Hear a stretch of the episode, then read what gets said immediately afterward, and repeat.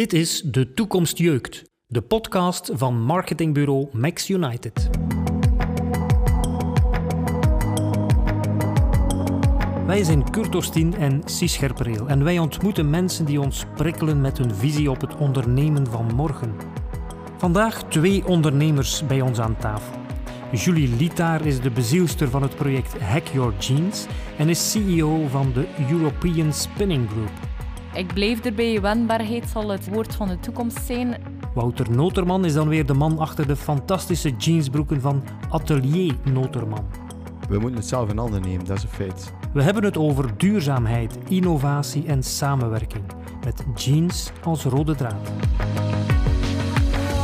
We zijn eigenlijk twee telgen van familiebedrijf. Atelier Noterman, opgericht in 1946. En als ik het goed heb, liggen de roots van ESG, van de European Spinning Group. Zijn in 1924, dat is de derde generatie. Maar eigenlijk betekent dat ook dat jullie ouders en grootouders doorheen de jaren al heel wat watertjes hebben doorzwommen. De toekomst heeft vaak gejukt, denk ik dan wel. Als ik de jaartallen bekijk, dan stel ik vast, het waren periodes van crisis, hè, toen het land en de economie na een wereldoorlog terug moesten worden opgebouwd. Voelt dat vandaag ook zo aan, nu we door corona in deze economische crisis eh, verkeren? Misschien Wouter, wat is de huidige situatie voor jouw bedrijf vandaag? Mijn vader verwijst altijd naar 1974, de oliecrisis. Dat was opkomst van de jeans ook. En ons bedrijf, we zijn een klein team met 12 mensen in België. Ik heb vier mensen ontslagen, dus ik zal corona niet vergeten, dat is een feit. Het gaat over mensen, hè. En um, dat maakt het zo moeilijk cijfertjes. Daar kun je altijd een mouw aan passen. Met mensen is dat, ligt dat veel, veel moeilijker. Afscheid nemen van mensen die al lang in het bedrijf zaten? Die al lang in het bedrijf werken, ja. Mensen die daar uh, meer dan 15 jaar, uh, meer dan 11 jaar, 5 jaar. Dus we zijn een klein team, heel hecht met elkaar. Is jullie, hoe zit dat uh, bij jullie, bij ESG? Wij hebben het voordeel, wij zijn blijven doorproduceren op een zeer veilige manier. Met dat wij ook zeer veel leveren, bijvoorbeeld voor uh, de voeding, technisch textiel, uh, Duitsland, Nederland, eigenlijk markten die blijven uh, doordraaien zijn. wij werken uiteraard op beperktere capaciteit, dus wij hebben ook wel werkloosheid ingevoerd. Op vandaag gaat dat nog niet gepaard met ontslagen en voorlopig zien we de toekomst nog altijd wat, wat positief in. Maar uiteraard krijgen wij natuurlijk ook een, een enorme op die markt.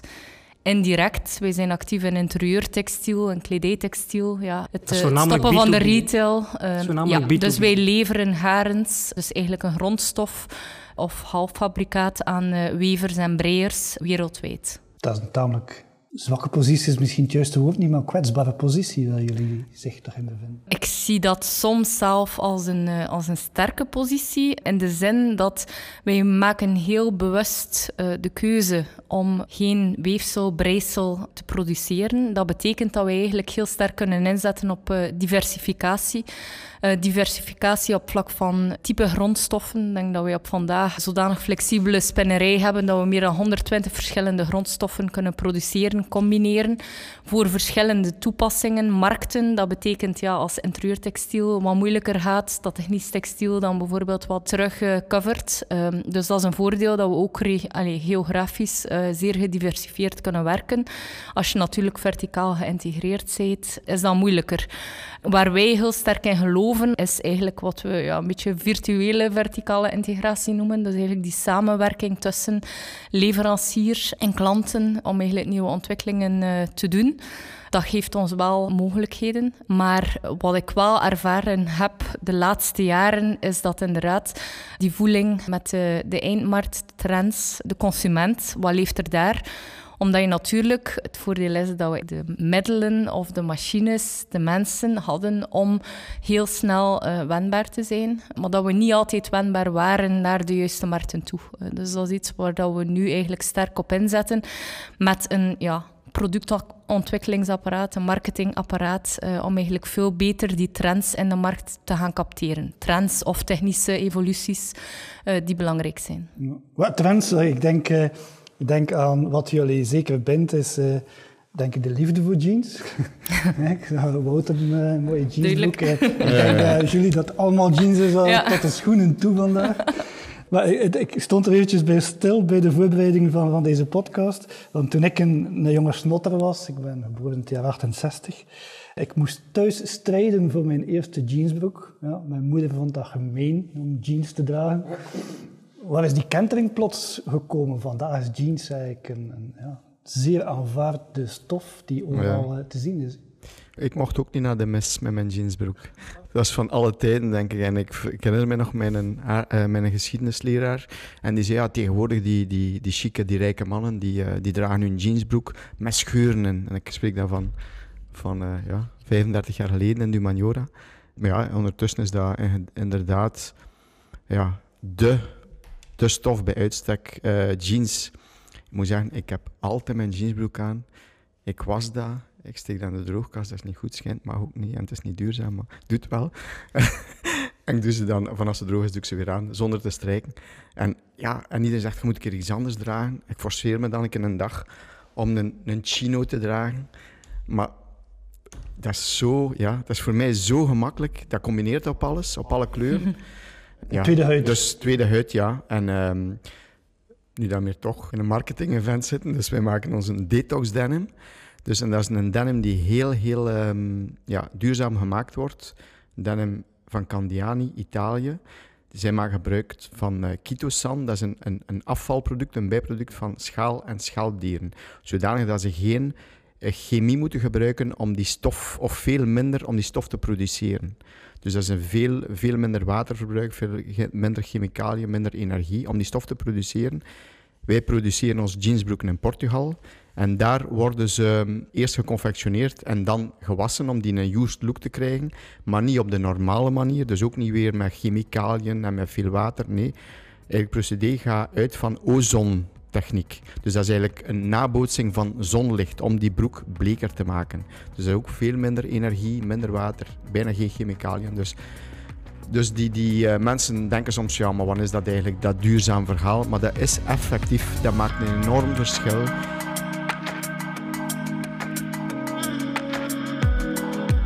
Jaarlijks wordt er 7 miljard meter denimstof geproduceerd. En 1 meter jeansstof vergt 3000 tot 8000 liter water. Als alle fabrikanten van jeansstoffen de techniek van Wouter Noterman zouden toepassen, zou jeans en in het zog de hele textielindustrie in één klap een stuk properder worden.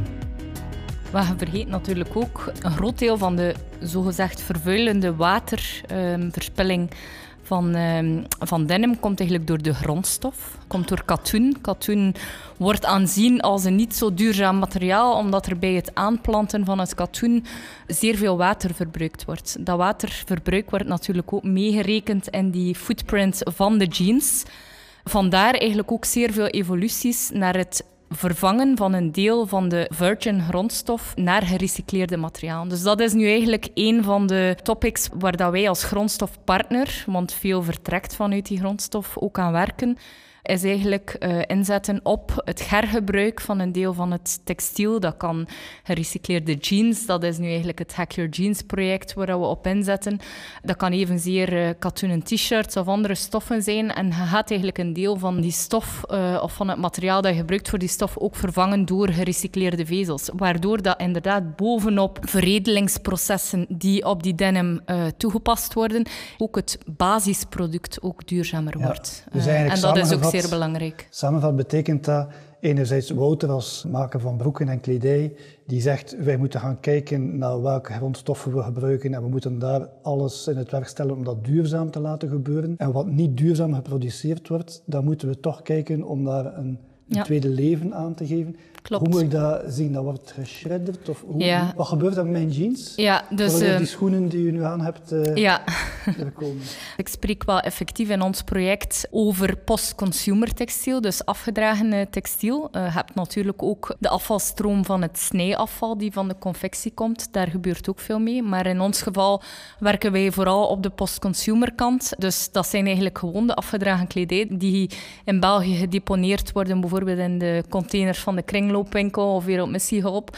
Die stroom die gaat naar textielvervezelaars. Of die wordt uiteraard eerst uitgesorteerd. Dus wat kan uh, herverkocht worden, wordt ook uh, tweedehands herverkocht. Want het heeft mhm. natuurlijk geen zin om een extra productiestap te gaan toepassen op iets wat dat hergebruikt kan worden, wat dat uiteindelijk de voorkeur heeft na goede kwaliteit produceren, eh, Wouter, om eigenlijk uw materiaal of uw jeansbroek lang te laten meegaan.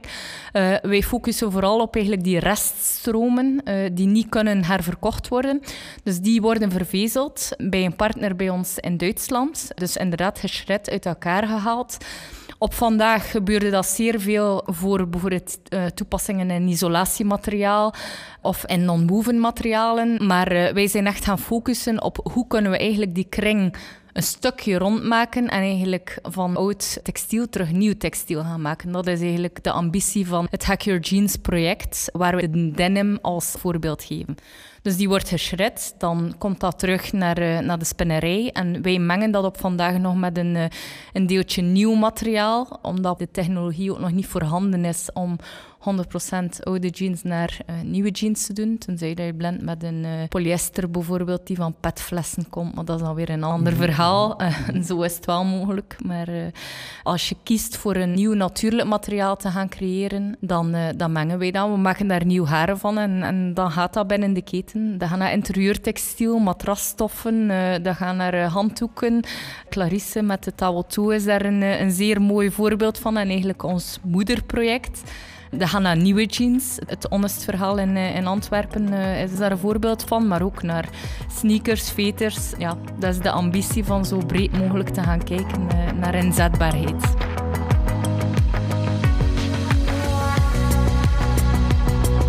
Het ecologische aspect leunt heel nauw aan tegen innovatie.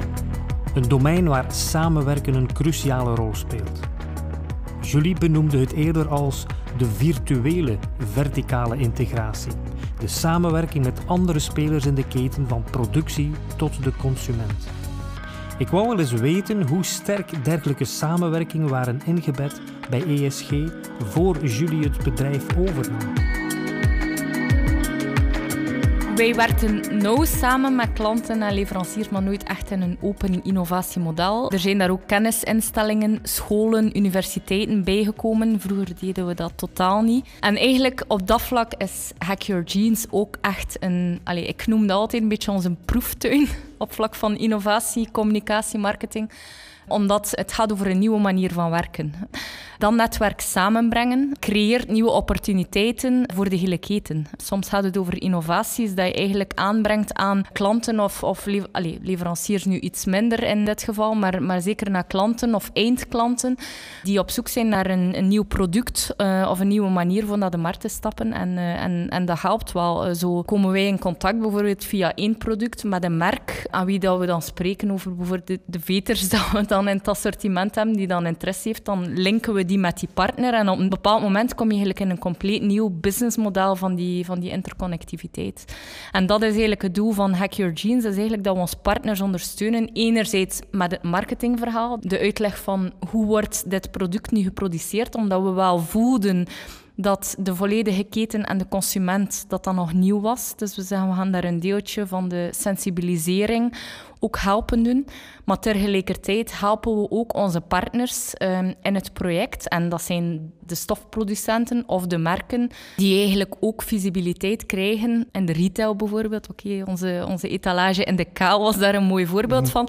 Waarbij dat we zeggen met het consortium, um, als we het dan Hack Your Jeans toch op een of andere manier een, een definitie geven, het partnershipsmodel willen we eigenlijk echt breed gaan als één verhaal en eigenlijk dat tonen. En het voordeel is dat het is een win-win voor alle partijen. Enerzijds is het marketing voor onze klanten, anderzijds bereiken zij beter de consumenten uh, met hun product. Het is een testfase. In C is het qua investeringskost uh, vooral allee, de grondstof die daar het verschil maakt. Dus het is, het is een, een, volledig nieuwe test van, uh, van samenwerking. Ik zie dat je daarvan, uh, dat je daarvan geniet ook, van die, ja. van die nieuwe context. Wouter, bij jou samenwerken, innovatie, hoe, hoe zwaar weegt dat door? Of hoe belangrijk is dat voor jou? Ja, ik denk dat dat, dat eigenlijk super belangrijk is. Ik voel dat ik heb daar zo neiging om daar een golfbeweging te maken. Nu en dan zeg ik, ja, we moeten dat echt doen. En dan kruip je toch weer een stukje terug in je schulp zo.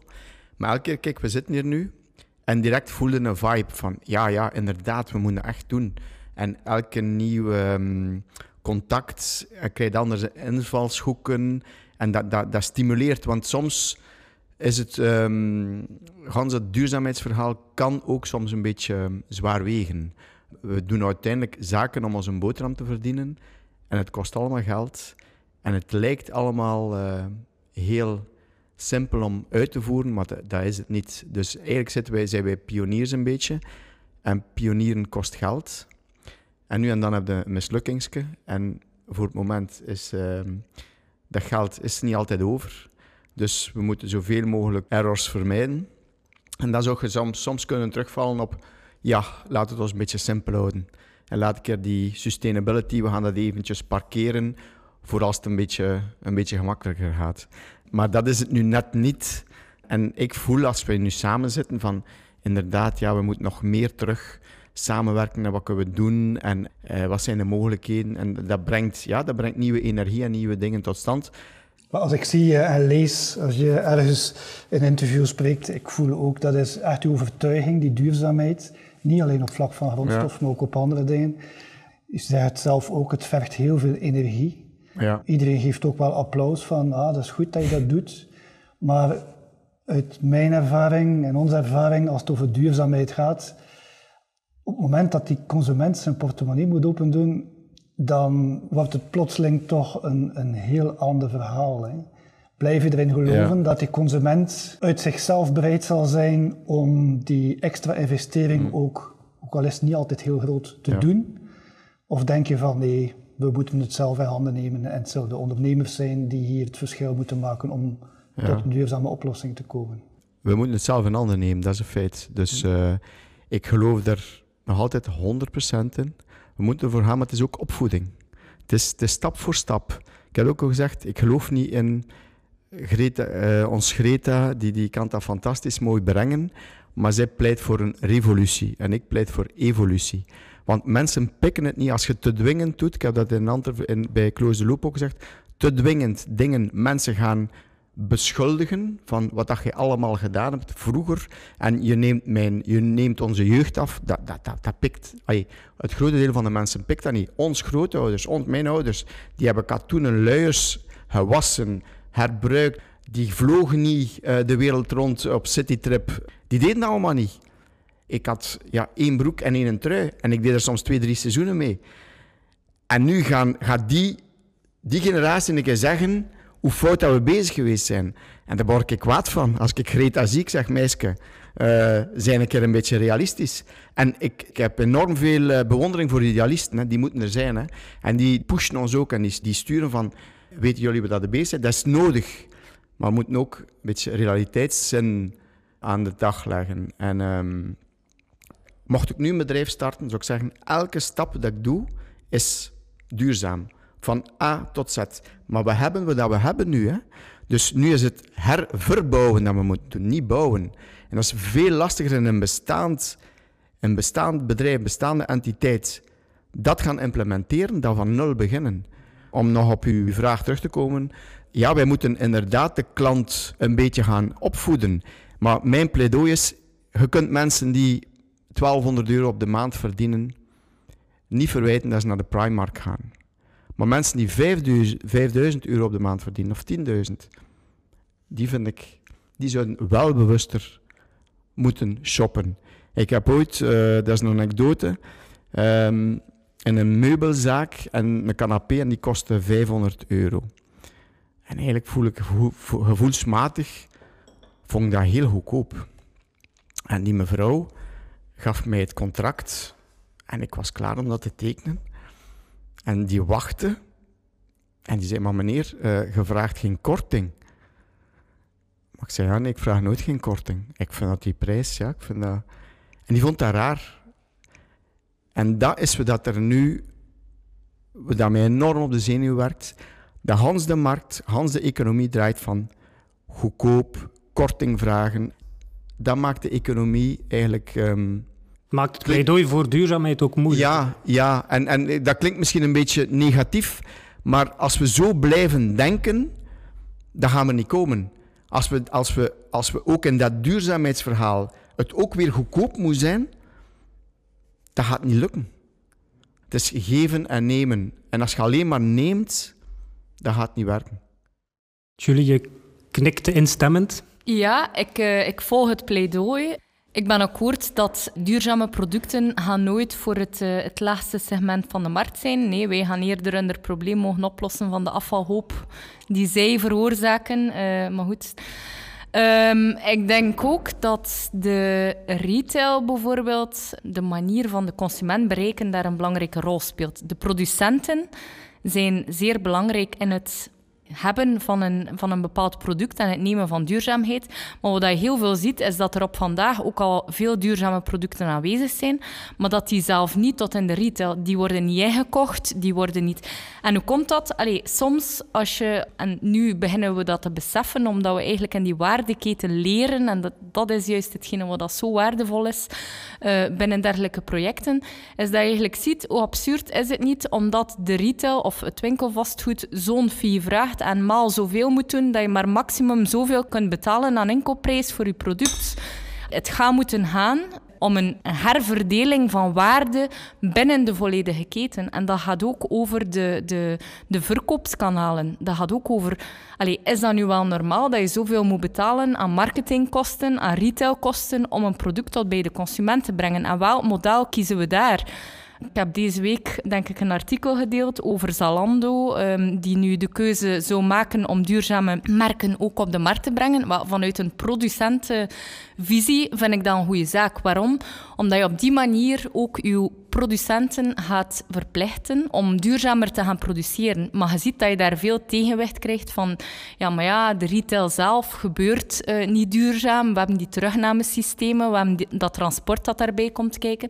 En dat is altijd de eeuwige discussie tussen eigenlijk, en ik noem het de discussie tussen de mode en de textielindustrie, uh, die, er al, uh, die er al zeer lang is. Want we spreken co-Belgisch, maar vanuit een industrieel standpunt gezien hoeveel procent van die producten die eigenlijk met een Belgisch label op in de winkel liggen, zijn eigenlijk geproduceerd in België of zelf in Europa? Heel weinig. En op die manier gaan we het niet veranderen. Uh, het is niet omdat je plots een label koop Belgisch hebt of koop duurzaam, uh, dat, dat je daarom het effectief bewijs hebt dat dat zo is en dat je je keten stimuleert. Daarom vind ik het signaal van Zalando persoonlijk veel, uh, veel beter. Nu, brengt dan andere problemen met zich mee. Dus die samenwerking tussen die retail en de productieketen is, uh, is zeer belangrijk. Vandaar dat we eigenlijk ook met Hack Your Jeans ook een aantal dingen aan het testen zijn. Wij promoten producten van onze klanten, maar we gaan eigenlijk proactief ook productontwikkeling gaan doen. En het, doel is om dat op een innovatieve manier ook aan de consument, of tenminste aan de retail, te gaan tonen wat dat er op vandaag mogelijk is. Want heel veel van de niet-keuze van duurzaamheid gaat ook om onwetendheid. Er zijn best veel duurzame producten te vinden aan een eerlijke prijs. Laat het ons zo. Oké, als je natuurlijk een jeansbroek van 20 euro wat we beiden weten dat dat niet uh, te produceren is aan die kost, versus een broek die bijvoorbeeld 120, 150 euro kost. Uh, dat is uiteraard voor een, voor een ander segment bedoeld. Maar ik geloof wel dat er producten op de markt zijn die acceptabel zijn. En ik geloof, en misschien is dat een beetje mijn buikgevoel, die zegt die producten geraken niet op de juiste manier tot bij de juiste consument. Mhm. En daar ligt een groot deel van uh, de problematiek ook, waarom dat, dat geen mainstream markt wordt. Ja. Ben je daar een stukje ontgoocheld in het hele Hack Your Jeans verhaal, dat die communicatie zo hard is en zo moeilijk loopt? Of loopt het te traag volgens jou? Of, uh... Hoe is jouw ervaring? Ja, ik, ik denk, ik ben natuurlijk een jonge ondernemer. Voor mij gaat alles een beetje te traag. Nee, ik ben zeer blij met de stappen uh, die we aan het zetten zijn het volume die uit het volledige consortium gegenereerd wordt. Uh, op vandaag hebben we denk ik een 70.000 uh, kilogram jeansbroeken vervezeld, wat al een mooi bedrag is. Dat maar, maar dat is nog veel te klein om eigenlijk echt de problematiek te gaan oplossen. Dus nee, het mag zeker sneller gaan. Ja, prijs is daar een issue. Dat komt ook omdat producten die op basis van gerecycleerd materiaal in België of, of in Europa geproduceerd worden, niet vergelijkbaar zijn met importproducten. De consument weet het soms niet, dus we moeten daar nog op het communicatieaspect werken. Maar we hebben al heel mooie stappen gezet. Dus.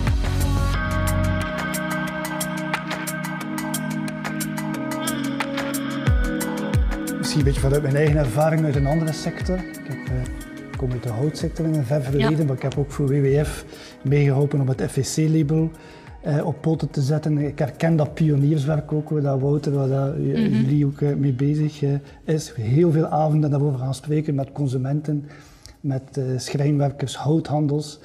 Maar als ik dan terugkijk, de kentering is pas gebeurd toen dat de overheid ja. bepaalde dingen ging gaan opleggen. We horen dat niet graag als ondernemer natuurlijk.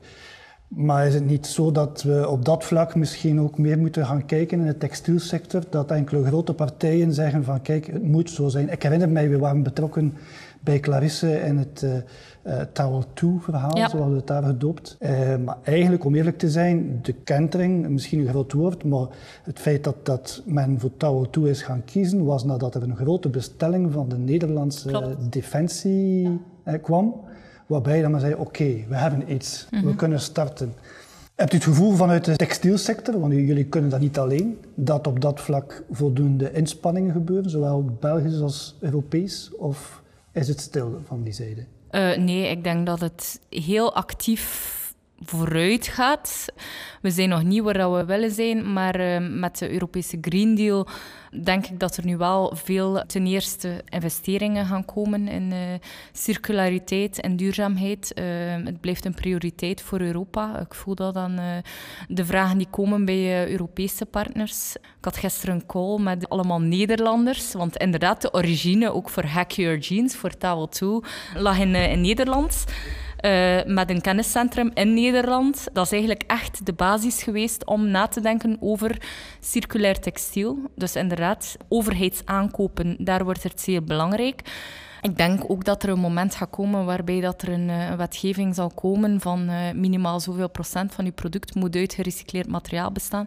En dan zal uiteraard de investering en innovatie die we nu doen wel beter opbrengen. Maar ik denk dat men voorzichtig is ook omdat men nog niet weet, oké, wat is er op de markt, welke kwaliteit, wat kunnen we garanderen. En zeker bij overheidsaanbestedingen is dat zeer belangrijk. Dus het zal altijd een combinatie worden tussen enerzijds ja, een, eh, een drijfveer door de overheid, een btw-verlaging op, op duurzame producten bijvoorbeeld. Maar dan komt de vraag weer, hoe bewijs je dat? Dan moet je eigenlijk al een, ja, een systeem hebben, ja, FSC of, of, GRS is dat in het geval van, uh, van, van, recyclage.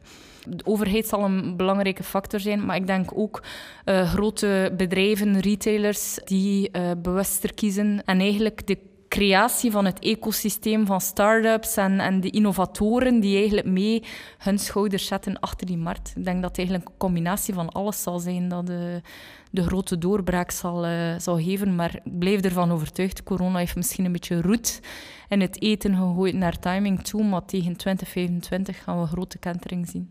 Dat noteren we. ja, maar ik ga er, als ik er nog iets mag aan toevoegen, ik ben er ook... Um hetgeen dat Julie zegt, ik ben er echt wel ook van overtuigd. De bewustwording is daar, het draagvlak is daar bij iedereen. Nu komt het nog om het te concretiseren. Natuurlijk, de portemonnee is daar altijd en die zal daar ook altijd zijn. Maar gevoeld aan, er is geen weg terug. Iedereen voelt dat van, oké, het gaat een evidentie zijn binnen, binnen, ik zou zeggen, binnen vijf à tien jaar. Maar de overheid kan daar zeker en vast een heel, heel belangrijke duw geven. Maar de moeilijkheid is, wat is duurzaam? Je moet 100% duurzaam zijn. Zijn zo de, de groene jongens zeggen ons, maar ik zeg, wat is dat? En om daar een definitie, om dat meetbaar te maken. Nu moet je echt geloven, ik zeg, we gaan voor transparantie en eerlijkheid. Daar gaat het over. Zeg wat dat het doet, waar dat het maakt, hoe dat het maakt. Oké, okay, gelooft ons. Kijk, ga naar ons bedrijf in Portugal, ga naar ons wasserij als je het niet gelooft aan een journalist. We doen ons best. We doen het zo goed mogelijk. We gaan goede broeken maken op een goede manier. Dat is al heel veel. De intentie is er. Kan nog niet feilloos zijn en er zijn zoveel stappen te zetten. Maar de ik denk achter de schermen gebeurt er superveel. Veel meer dan, dan de meeste mensen denken. Hanse industrie, de machines die aan het ontwikkelen zijn voor te shredderen, voor die katoen van de polyester te scheiden en zo meer. Elastan eruit te halen. Dus er gebeurt heel veel, maar dat is high-tech. Ja, dat is nu in volle ontwikkeling, maar dat gebeurt nu nog vooral achter de schermen. Maar ik ben ervan overtuigd dat we binnen een paar jaar echt wel de grote omslag gaan zien. Dus we zijn hoopvol, ja. ja. Het heeft, ook, het heeft ook met geloof in de, sect in de sector te maken. Hè. Allee, van wie? van, wie? van de consument of van Ja, en van de, van de overheid. Ik ben zo'n ambassadrice voor textiel. Ik, ik sta te roepen, bij wijze van spreken, op, op de barricades moesten kunnen. Eh, omdat ik hou van, de, van het product, van de sector. En ik vind dat zo jammer dat dat nog steeds textiel en mode een, een beetje onderbelegde sector is. Um, er moeten veel meer succesverhalen komen. Allee, daarom ben ik eigenlijk blij met het artikel in, in, de tijd om een keer te tonen van kijk, er gebeurt zeer veel in de sector. Het zijn niet alleen negatieve verhalen, want het moment dat je iemand nodig hebt die met u op die barricade staat, dan moeten ze dat geloven. En ik vind dat er in onze sector nog veel te veel angst heerst rond oei, oei, maar gaat die sector op termijn niet verdwijnen? Maar ja, met alle respect, kunnen niet allemaal logistieke jobs zijn die uh, op de markt komen.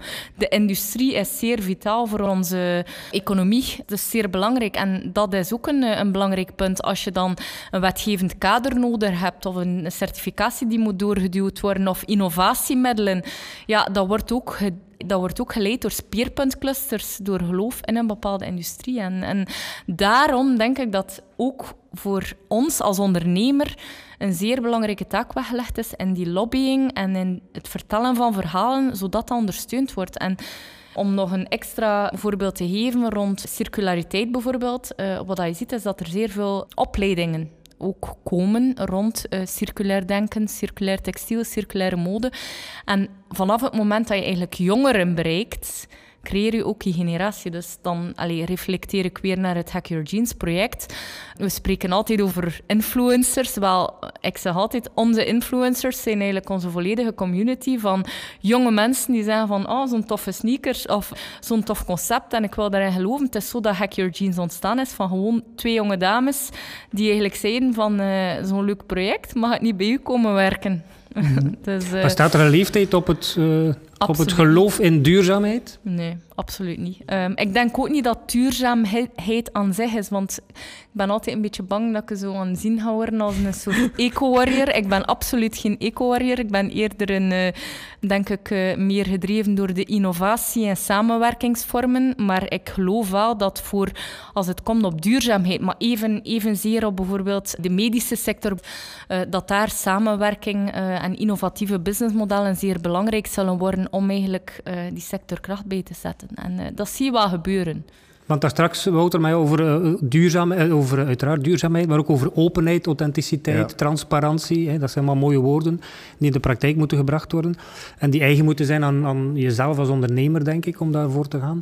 Maar ik geloof ook wel dat er in dat streven naar die optimale uh, situatie, dat er ook kansen liggen om een community mee te krijgen. Hè. Dat is wij samen proberen maximaal hè, te streven naar Um, zijn, dat, zijn dat dingen dat je ook merkt vanuit de retail, in jouw geval specifiek? Wel, het is, het is samen. Hè. Dus het is gans de industrie dat er moet aan meewerken. Bij ons is dat, is dat onze retailer overtuigen van mensen gelooft erin. Um, overtuigt uw consument, de eindconsument. Wij moeten, moeten ons verhaal brengen. En uh, het moet duidelijk zijn, het is, het is, een moeilijk, het is niet zo evident. Mensen willen zogezegd bewijzen zien soms.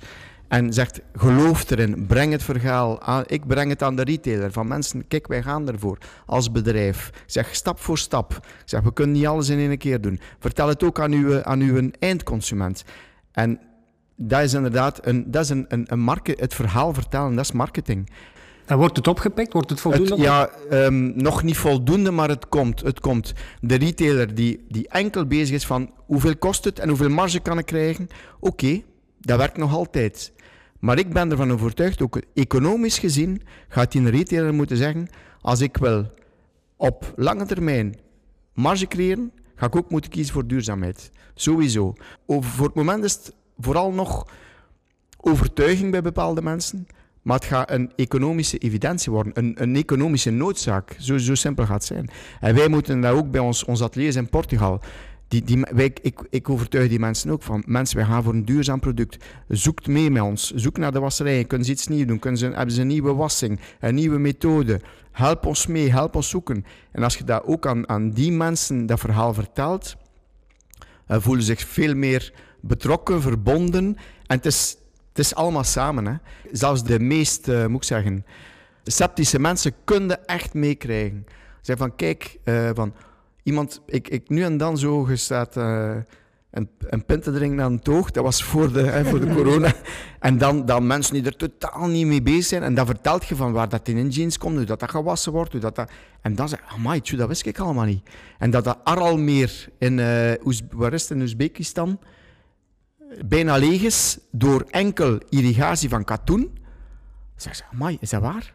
En dan zulke zaken, dat, dat, dat, ja, dat blijft hangen bij mensen. Mm. Dus ja, uh, we, we zitten hier, hè.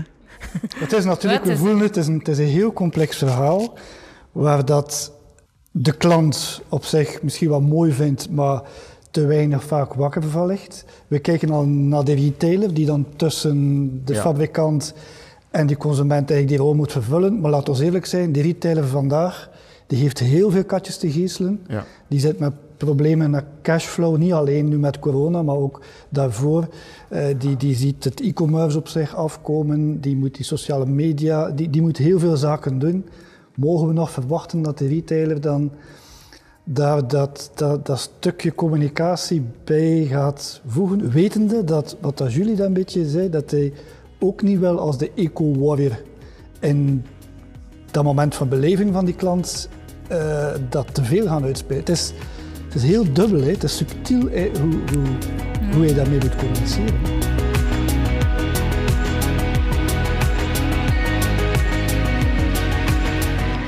De verwachtingen van de eindconsument kennen en de trends capteren is een continu inspiratieopdracht voor Julie en haar team. Ik vroeg me af hoe de ideeën die zij opdoet leiden naar nieuwe oplossingen en producten.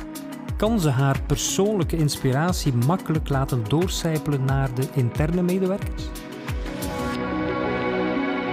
Ja, uh, als je spreekt bijvoorbeeld, ik ben mee geweest op missie naar, uh, naar China, uh, Beijing, Shanghai, nog pre-corona-crisis daar vooral ook om uh, ja, contact te hebben met de duurzame merken die daar bezig zijn met, de, met recyclage, met technologie, met echt moderne manieren van retail. Om eigenlijk ervoor te zorgen dat de productieketen minder belast wordt, maar dat je tegelijkertijd toch je consument aanspreekt. En uh, we hebben daarover gebrainstormd met het team van oké, okay, um, is dat iets wat in Europa eventueel ook kan, uh, kan plaatsvinden. Dus uh, ja, het is uiteraard zeer belangrijk. Nu pas op, het duurzaamheidsverhaal bij ESG is niet begonnen enkel bij allee, Hack Your Jeans en het gebruik van gerecyclede grondstoffen. Als je spreekt over het waterverhaal, wij produceren eigenlijk al 40 jaar massa-geverde vezels. Dat zijn eigenlijk viscosevezels, FSC gecertificeerd, ook van houtpulp die eigenlijk in de massa gekleurd zijn. En eigenlijk het verhaal van mijn pa die daar uh, spinnerij heeft, uh, is gestart, uh, is eigenlijk dat we op basis van een dertigtal kleuren een kleurcollectie van meer dan 15.000 kleuren aanbieden. Dat is voor interieurtextiel, voor kledij. Maar zo kan je een verhaal brengen dat niet moet geverfd worden. Dus eigenlijk de problematiek van het waterverbruik in textiel op die manier wordt eigenlijk vervaagd. Maar het is een nicheproduct. En wij struggelen daar ook mee van hoe breng je dat over naar de consument, dat er een alternatief is. Hetzelfde met bepaalde coatings, die dan eigenlijk inherent aangebracht worden in grondstoffen, waardoor dat het coatingproces terug uitgeschakeld wordt. Maar je wordt daar geconfronteerd met een sector die heel gewoon is om de klassieke stappen uit te voeren. Ja, dat is geschakelde stap uit, wat ten eerste economisch zeer interessant is. Dus vandaar dat ik zeg, duurzaamheid hoeft niet noodzakelijk duurder te zijn. Maar je moet natuurlijk wel de juiste klanten daarvoor, daarvoor bereiken. En daarvoor is natuurlijk communicatie en marketing zeer, eh, zeer belangrijk. Mhm. Ik weet, als ik begon bij mijn pa 30 jaar geleden, van elk half meter stof werd er een shortje gemaakt. Dat was een, een wollen bermudaatje, bestond ook, bij manier van spreken, van alles. Elk half meter stof werd verwerkt. Elk stukje voering werd verwerkt. Er werd geen labelje weggesmeten. Alles werd gebruikt. Dat was puur economisch.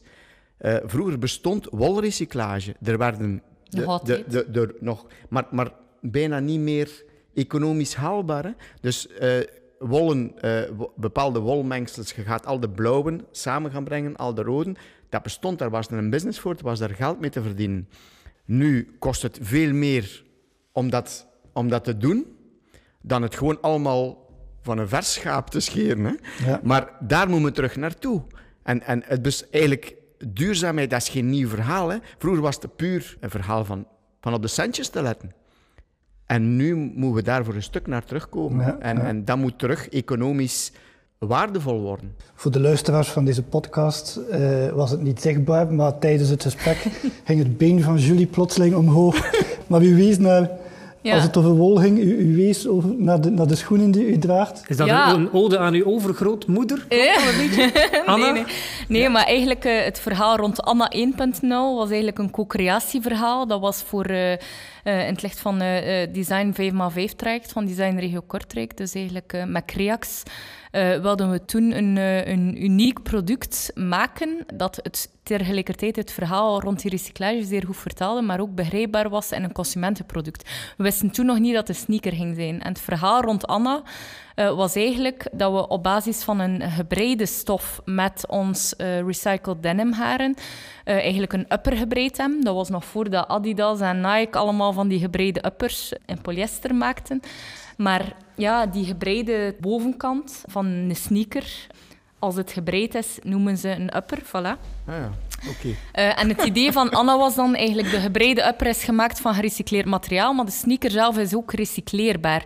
In de zin, als je de upper en de confectiedraad lossnijdt van de zool, die toen 3D geprint was, kun je die eigenlijk apart recycleren. Mhm. En eigenlijk dat concept, designed for recycling, made from recycled materials, uh, hebben we nu eigenlijk in fase 2. Dat was het verhaal rond Tropas. Dus Tropas is een, een, een, een merk in, in Antwerpen uh, caropairs die, die van eigenlijk snijafvallen van jeans uh, schoenen maakten, ook volgens dit uh, procedé. Uh, dus we kwamen in contact en we zeiden, kunnen we eventueel met ja, stoffen van, uh, van Hack Your Jeans, dat gaat hier nu over uh, een, een deeltje matrasgeweven stof. en vandaar dat ik wees naar de blauwe kant, um, is eigenlijk een, een partner van ons Commistra in Italië, die eigenlijk een wolrecyclagebedrijf ah, ja. is, dat zodanig geïntegreerd is, die ook stoffen maakte, maar die eigenlijk door het verhaal ook op zoek was naar katoenmateriaal, omdat wol eerder een winterverhaal is. Ja. En dat ze ook een zomerverhaal wilden brengen. Dus vandaar, alle verhalen zitten hier eigenlijk samen in die, uh, er is er zo in die één, sneaker. Eén woord die mij nu uh, te binnen schiet, dat is serendipity. Jullie ontmoeten mensen eigenlijk als ja. bij toeval, maar het is eigenlijk geen toeval. Want ja. dingen verbinden jullie en jullie vinden elkaar om dan weer nieuwe dingen te maken. Ik vind dat fantastisch. Om, een, om nog een ander leuk verhaal uh, te vertellen. Die sokken dat bijvoorbeeld. Uh, dat is de laatste sokbreier in België, hebben ze mee verteld. Uh, dus we wilden ook een keer producttesting doen met het materiaal en, uh, en sokken. En we hebben hem gevonden. dus ja, Ergens we zien wel hoe dat, dat verder op de markt brengt, maar... Vooraleer we bij de lingerie eindigen, misschien, ik hoor, ik hoor nu zoveel mooie dingen mm -hmm. die voorhanden ja. zijn. Die, ja. die technologie is er, de wel is er, de fabrikanten zijn er om het te doen. En, maar wat ik nu vertel, zullen een aantal retailers misschien wat boos zijn, maar dan denk ik, uh, moeten jullie daar niet meer rechtstreeks uh, de korte weg naar die consument en zelf dat verhaal doen, een webshop bouwen en die producten uh, gaan aanbieden? Of ligt daar nog zeer gevoelig? En kijk een beetje naar, naar mm. u, Wouter, omdat ik, als ik me niet vergis, heb je geen webshop. Je verkoopt niet rechtstreeks uh, aan de consument online. Nee. Kan je dat nog permitteren in, in 2020, om dat te zeggen? Eigenlijk niet. Dus we hebben inderdaad nog geen eigen webshop met Atelier Noterman. Ik heb altijd een beetje de boot afgehouden. Als ik, zeg, als ik tegen een jonge gast zeg dat ik geen webshop heb, dan denkt hij dat wij van het uh, prehistorisch uh, tijdperk of zo komen. Van, wat blief, bestaat dat nog, zulke merken? Ja, die bestaan nog. Als dan een internationale speler doet, dan hebben de retailers daar geen probleem mee. Als dat een kleiner Belgisch merk is, dan gaan ze een keer... Als je dat doet, dan... En, maar eigenlijk moeten we onze eigen weg gaan. Maar ik, ik pleit wel voor een samenwerking met de retailer. En dat ga ik wel doen. Als we het doen, moeten we de retailer erbij betrekken. Op de een of andere manier. Servicepunt, sowieso. Wij hebben de fysieke winkel nodig om ons merk in de markt te plaatsen en vice versa. Onze webshop moet ook een marketingkanaal zijn. Dus we hebben dat nodig. Maar wij kunnen inderdaad als merk niet meer dat, dat, uh, dat negeren. Dus die webshop moet er komen sowieso. En die komt er ook. Julie, vinden we straks de Anna 2.0 online ergens te koop? Hopelijk, hè? crowdfunding of zoiets. Nee, maar ik, ik geloof wel ten eerste, um, allee, visie op retail, daar volg ik Wouter volledig. Uh, ik geloof heel sterk in een uh, digital model, een combinatie tussen fysiek en, uh, en digital. Welke rol hebben wij daar als grondstofleverancier in te spelen? waarschijnlijk 0,0, behalve in het verhaal van Hack Your Jeans, waar dat we eigenlijk toch wel gaan werken aan die sensibilisering, die producttesting nooit om zelf te investeren in, uh, in webshops of in fysieke retail. Maar hetgene wat we nu eigenlijk gedaan hadden um, in de K, door eigenlijk um, de consumenten gaan triggeren, een beetje opvolgen van kijk, um, ook via onze website, via, via onze sociale media, eigenlijk al die kanalen geven eigenlijk informatie over welke producten werken er, waar kijkt de consument naar, wat triggert er. Uh, en dat geeft ons een schat aan informatie die we kunnen inzetten voor ons eigen saleskanaal en voor ons eigen productontwikkelingskanaal. En daar geloof ik wel in. En op die manier indirect help je ook je eigen uh, waardeketen verder. Um, maar uh, ja, de toekomst zal digital zijn. Ik kan dat niet gehoord hebben, maar je zit een mooi woord. generatie fidgetal. Ja. Oh nee, weer is dat ik bij weet. Ja. ja, dat bedoel ik eigenlijk met het moderne retailmodel is echt wel um, waar dat je eigenlijk de winkel ja. uh, vooral als, uh, als demoruimte gaat gaan gebruiken, producttesting, omdat mensen nog altijd graag ook fysiek een product voelen en zien, maar tegelijkertijd gebruik maken van de... Ja. ja. Ja. ik blijf erbij. Wendbaarheid zal het uh, woord van de toekomst zijn. Um, we mogen heel blij zijn dat we zeer veel technologie Um, en technologie, zowel op vlak van allee, machines als van allee, hardware en software hebben. Uh, om eigenlijk te gaan nadenken over die nieuwe businessmodellen. Um, Ik denk mhm. dat daar op dat vlak ons land wel uh, zeer sterk is. Uh, maar ik denk dat we in klassieke sectoren daar nog veel meer moeten op inzetten om te gaan nadenken over hoe we die technologie voor ons eigen businessmodel beter kunnen inzetten. Daar zit er Meer speedboten en uh, minder logge schepen, denk ik. Dat is wat dat we nodig hebben. Hè. Dat is de terminologie dat ik ook af en toe een keer gebruik.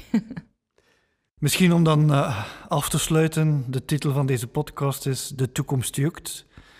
Uh, Cies en ik zijn benieuwd wat de toekomst voor jullie het liefst brengt. Wat zijn, wat zijn jullie dromen? Zeg maar eerst. oh, ik heb zoveel droom sowieso op vlak van uh, duurzame mode en textiel het verschil maken. Dus maken dat dan nog een, uh, een, deel mainstream wordt. Het gaat niet enkel over het recyclageproces, maar ook in, uh, in andere markten hebben we nog stappen te zetten. Maar mijn grote droom uiteraard als familiebedrijf. Ik heb twee kleine dochtertjes. iets moois maken van het familiebedrijf om over te dragen aan de volgende generatie. Dat is misschien een cliché bij familiebedrijven, maar dat is wel zo. Ik zou daar zeer trots op zijn. En misschien begin mijn twee dochters ooit zelf een fysieke schoenwinkel opnieuw. dat is een mooie droom. Ik ken de naam van die winkel al. Anna. ja. Wouter? Ik ga een, een, een droom die niks met ondernemen te maken heeft. Mijn droom is uh, de, de, de liefde met de grote L nog mogen ervaren. Dat is mijn grote droom. En al hetgeen dat erbij komt, zal uh, mooi meegenomen zijn. Een verrassend antwoord. Maar ook daar weer de goede balans vinden tussen werk en privé, denk ik. Ja. Is belangrijk. Ik vond het in ieder geval zeer boeiend en inspirerend. En zoals Wouter het ook al zei, het geeft ook energie om zo een gesprek even te kunnen voeren. Ja. Ik heb genoteerd, in 2025 zitten we hier terug om te zien wat er gerealiseerd is ondertussen. Ja. En ik hoop, uh, Wouter, dat de liefde met de grote L, dat die dan mee mag komen. In ieder geval, hartelijk dank om hier aanwezig